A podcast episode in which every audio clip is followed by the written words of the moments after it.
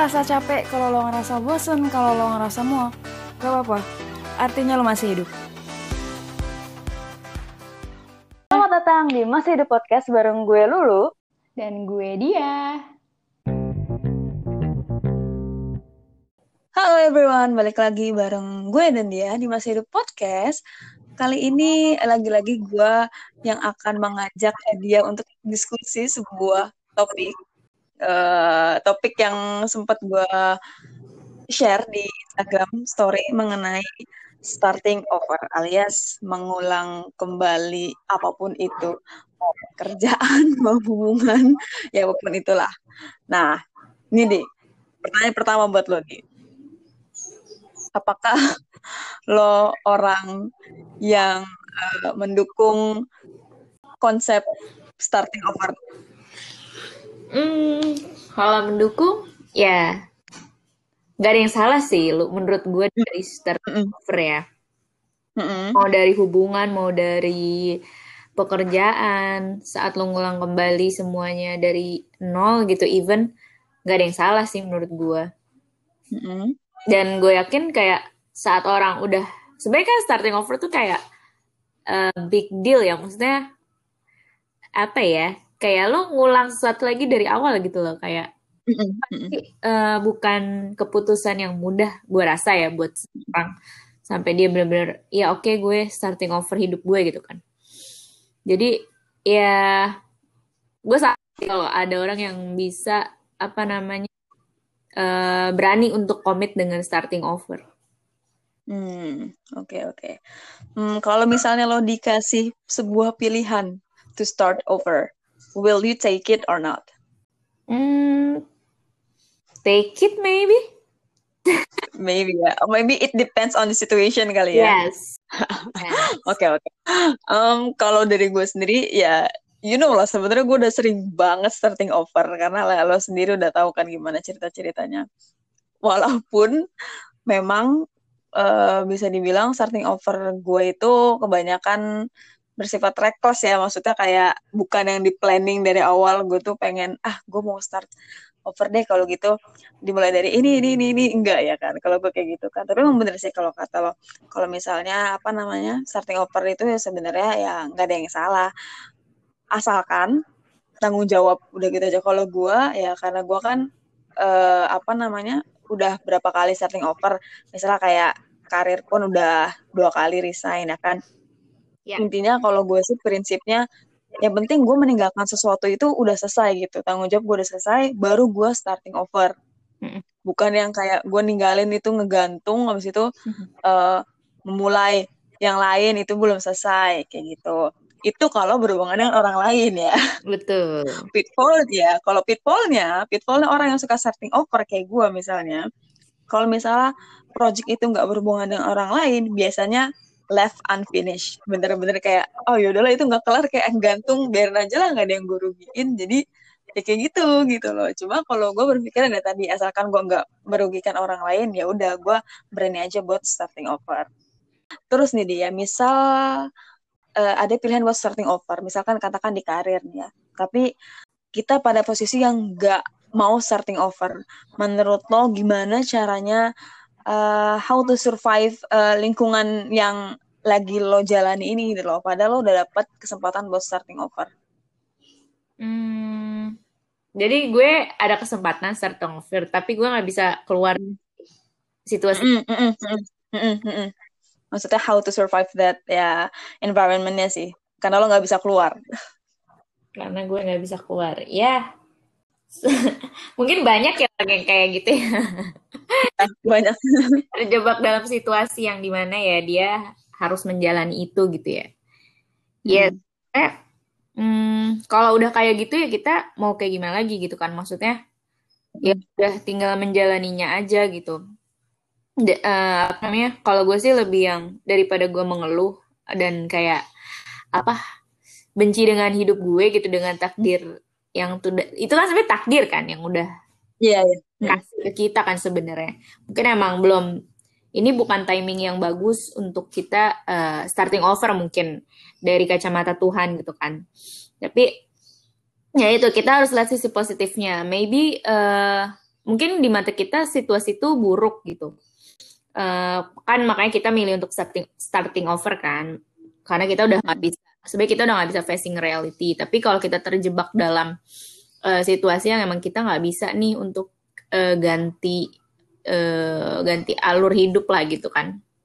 Ya udah ya jalanin aja. Kayak uh, hadapi aja apa yang lo iniin gitu apa yang lo hadap apa yang lo lihat sekarang ya lo hadapi aja. Dan bersyukur aja sih kalau gue sih kayak daripada gue mengeluh soalnya itu nggak akan enak gitu kalau kita terus kecewa dengan kondisi kita sekarang jatuhnya jadi kita lama-lama jadi benci sama hidup kita kayak gitu hmm, hmm, betul uh, eh, gue ada quotes tuh untuk posisi seperti itu apa tuh namanya oh, accept what comes your way and let go of what doesn't ya kan Iya. Yeah.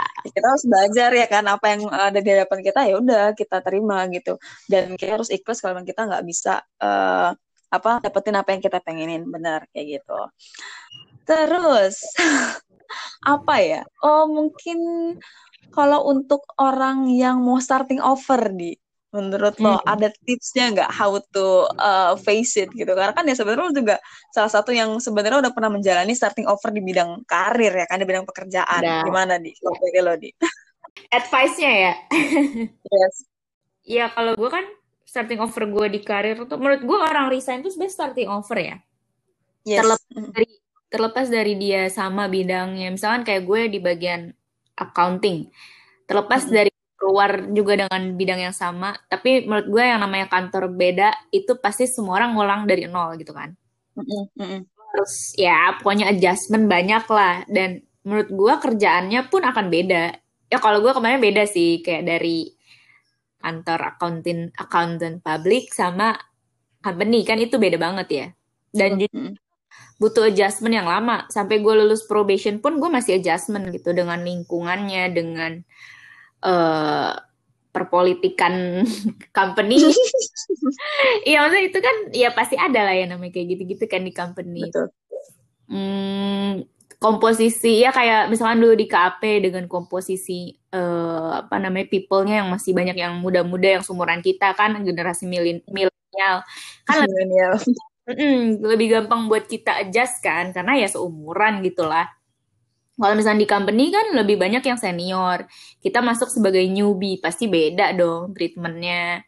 Dua kita ngomong aja tuh beda, wordingnya juga harus diperhatikan lagi kayak gitu. Menurut gue ya, gak ada yang salah buat starting over, balik lagi kayak gitu. Dan kalau hmm. orang yang sebenarnya kalau gue udah merasa nyaman itu adalah turning point gue gue harus cari yang baru gitu ngerti nggak? Kalau gue ya gue nggak mm orang lain.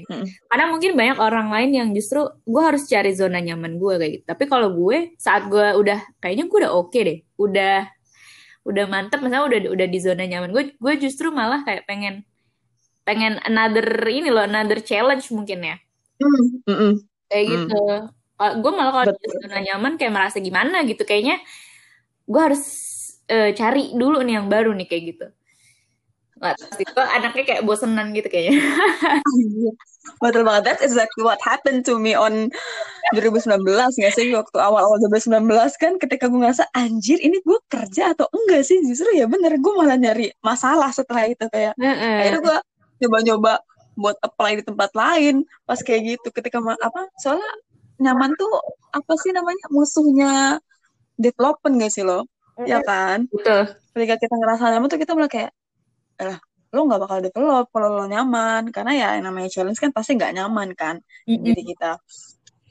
Betul. Kalau misalnya dari gue sendiri ya starting over, misalnya gue starting over udah lumayan sih beberapa kali dari karir ya yang tadinya auditor tiba-tiba ke operasi yang nggak tahu apa-apa operasional hmm. bener-bener yang sempet uh, apa namanya mental breakdown kayak ah apa nih gue nggak pernah ini ternyata secapek ini loh gitu kerja di operasional kayak gitu kayak gitu kan kalau dari gue sendiri uh, apa ya yang jelas harus ini sih lebih ke percaya diri sama mengandalkan diri sendiri itu nggak ada lagi karena ya lo ketika starting over tuh sebenarnya ya lo uh, struggle with yourself gitu loh ya kan Iya. Yeah. apa pun yang ada nanti di depan lo ya lo tuh berjuangnya apa sendiri. berantemnya tuh sama diri sendiri yeah. ya kan bener lo mau uh, either, either lo mau terusin atau lo mau mau apa give up lagi terus mencoba yang lain lagi yeah. kayak gitu kan mm-hmm. kayak gitu benar terus ya apa lagi ya kalau misalnya memutuskan untuk starting over ya tadi sih satu uh, apa namanya usahakan project sebelumnya itu ya selesai. Maksudnya tanggung jawab lo terhadap orang lain itu selesai baru lo bisa starting over. Terus lebih ke memutuskan apa ya why kenapa lo harus starting over tuh alasannya apa sih yang jadi uh, driver terbesar lo untuk melakukan sebuah lompatan itu melakukan starting over. Nggak cuma di karir ya di apa pun itu kayak kalau di hubungan mungkin ya ya misalnya hubungan lo yang lalu toksik atau kayak gimana terus akhirnya lo ya udahlah kita cari orang lain kan bisa ya kayak gitu ya. Tapi ya kalau kayak gitu uh, itu mah ya itulah urusan lo lah sebenarnya kalau masalah starting over atau enggak. Dan benar nggak ada yang salah sih sebenarnya. Lo mau starting over or not ya it's your it's your choice, yes. Mm-hmm, ya kan it's your choice. Saat lo uh, mm-hmm. udah mulai memutuskan nih uh, apa namanya lo bakalan starting over. Mm-hmm. Kan lo menghadapi obstacle-obstacle nih lo, apalagi lo kan mm-hmm. kalau dari karir kan ya kita tahu lah lo kan beda banget ya dari bagian fashion gitu kan. Itu beda banget gitu kan pas belajar lagi dari nol bahkan. Udah gitu facing orang-orangnya beda culture juga gitu kan. Apalagi lo di Bali gitu kan pasti beda dong sama orang yang di Jakarta Yes. Gimana tuh lu survive dengan ya dengan obstacle-obstacle itu sih? Bener, balik lagi ke diri gue sendiri sih. Kalau misalnya gue nggak bisa percaya sama diri gue sendiri, gue nggak bisa pegangan sama diri gue sendiri, gue pasti lost gitu loh. Gue pasti balik lagi misalnya ke kantor gue yang lama, itu bisa jadi. Karena memang sebenarnya di awal-awal itu kayak sekitar bulan 2, 3, 4 itu tuh udah banyak banget yang resign di. Lo harus tahu nih kayak gue tadinya tuh satu angkatan 60 orang. Terus tiba-tiba kayak sebelum kan kita program cuma enam bulan ya. Enam bulan terus kayak udah banyak banget yang hilang gitu loh. Karena mungkin uh, mereka merasa bahwa tidak sesuai dengan ekspektasi mereka. Ya gue juga jujur sebenarnya itu sangat tidak sesuai dengan ekspektasi apa ekspektasi gue ya kan? Yeah. gue pengen coba industri baru dan ternyata ah ternyata seperti ini gitu loh. Akhirnya ya waktu itu janji ke diri gue sendiri adalah oke okay, let's see after six months whether it will change or not. Ya barulah gue akan uh, melakukan brainstorming kembali dengan diri gue sendiri terus ya gue juga curhat lah. Waktu itu kan gue juga sering curhat kalau misalnya ya anjir ternyata kayak gini gitu loh. Tapi ya gue tetap kayak berpegang teguh sama diri sendiri. Nggak gue harus ngeliat dulu akhirnya seperti apa. Karena kan itu program enam bulan kan. Yeah. udah akhirnya gue ikutin sampai enam bulan. And then kan ganti nih ganti uh, apa namanya posisi kan. Ganti posisi terus uh, of course job desknya baru lagi kan ya ketika job text baru lagi oke okay, sekarang kita lihat nih apakah ini sesuai ekspektasi gue terus ternyata ya enam bulan setelahnya lagi ya turns out ternyata tidak apa tetap tidak memenuhi ekspektasi gue akhirnya ya udah setahun di kantor baru gue resign lagi karena gue merasa ya memang ini bukan jalannya gue gitu. Dan gue sebenarnya udah tahu apa yang pengen gue lakukan cuma kayak hmm, gimana ya kayak gue tuh nggak punya waktu buat mempersiapkannya kayak gitu aja sih. Terus ada bedanya nggak kerja di Jakarta sama kerja di Bali lu? Bedanya ya lumayan sih kalau lo ngomongin work ethics ya. Hmm. for the people itself ya sebenarnya beda sih. Kayak misalnya Jakarta kan orang-orangnya gimana ya? Bisa dibilang uh, buru-buru terburu-buru gitu loh. Kayak dikejar dikejar hmm. waktu. Ya kan? Kalau di Jakarta tuh kebanyakan orang kayak gitu gitu. Jadi ketika dikasih kerjaan pun mungkin ya lebih cepat kerjanya karena terbiasa uh, dengan jam mepet segala yeah. macam. Ya mulai dari dia berangkat kerja aja tuh harus kayak dari kapan berapa jam sebelum ya kan? Sedangkan kalau di Bali mungkin karena memang culture-nya dan emang budayanya lebih santai ya kan? Ya, karena memang tidak macet terus apa namanya nggak ada apa ya uh, mungkin drive kayak materialnya tuh ya nggak setinggi di Jakarta. Jadi hmm. pas masuk ke work ethics pun ya ada beberapa yang memang kayak menggampangkan. Misalnya ya udahlah gampang ini. Jadi kerjanya tuh tidak secepat apa yang biasa gue lihat gitu ya. Awalnya gue pasti kayak kok kayak gini? Gitu loh. Dan itu gue di satu toko ya. Belum lagi kalau misalnya gue ke toko lain. Karena emang tiap daerah pasti beda kan culture-nya. yeah. Kayak gitu sih. Dan even kayak lo beda store manager aja tuh culture-nya bakal beda. Kan gue ngerasain dua store manager ya dan itu pun beda gitu loh. Kayak gue harus adapt lagi sama uh, store manager gue yang baru kayak gitu. Sebenarnya seru sih cuma ya adalah hal-hal yang memang tidak bisa gue ubah akhirnya ya sudah. Gue memutuskan untuk starting over kayak gitu. Gitulah. Menarik ya. Ya menarik sebenarnya itu sih menarik. Jadi sebenarnya kalau ngomongin kayak uh, sia-sia nggak sih lo lo kayak kerja dua tahun jadi auditor tiba-tiba lo uh, masuk ke apa company yang sama sekali gak ada hubungannya dengan company lo sebelumnya terus yang tadinya lo depan laptop terus tiba-tiba pas masuk ke kantor baru lo ngerjain sesuatu yang bersifat sangat sangat fisikal gitu kan mm-hmm. ya sebenarnya nggak ada yang sia-sia karena ketika gue apa namanya masuk ke jenjang yang lebih tinggi oh ini kepake loh ilmu gue kayak namanya apa store manager kan pasti ngituin uh, profit and loss tokonya juga kan. Nah, ternyata kepake tuh ini gue apa namanya ilmu gue di kantor sebelumnya di kantor gue yang sekarang kayak gitu. Terus ya kalau lo starting over itu ya lo akan mendapatkan pelajaran pelajaran baru ya, itu sih. Jadi kayak betul. apa yang lo dapat sebelumnya itu nggak akan sia-sia dan apa yang lo akan dapat tuh sesuatu yang baru kayak gitu. Makanya kenapa gue sebenarnya ya mungkin bisa dibilang seorang fans starting over sih. Yes, sih. Salah satu yang menyukai uh, ses, apa hal-hal yang bersifat starting over kayak karena memang gue nggak takut gitu loh untuk melakukan start, apa starting over itu kayak gitu. Iya betul betul. Tapi kayaknya kalau kita ngomongin starting over tergantung karakter orang juga kali ya. Hmm, hmm. Ya bisa dibilang gitu sih tergantung kalau kayak juga. lo kan emang orangnya berani ya kalau gue lihat ya uh, make choice dan lo berani untuk komit dan berani bertanggung jawab juga atas apa pun yang uh, lo pilih gitu kan. Mm, mm -mm. Mm -mm. Ya walaupun ya sebenarnya self doubt itu akan datang sih, bener-bener akan datang ketika lo memutuskan untuk starting over dan lo ngeliat teman-teman lo yang ya udah emang udah membangun dari awal di situ terus mereka kan pasti ya naik kan sedangkan gue tuh kayak uh, mereka vertikal, sedangkan gue horizontal. Iya. Yeah. gitu loh. Kehidupan gue bersifat horizontal ya kan. Yang lain vertikal gitu. Oh, self doubt tuh akan muncul kayak anjir gitu ya.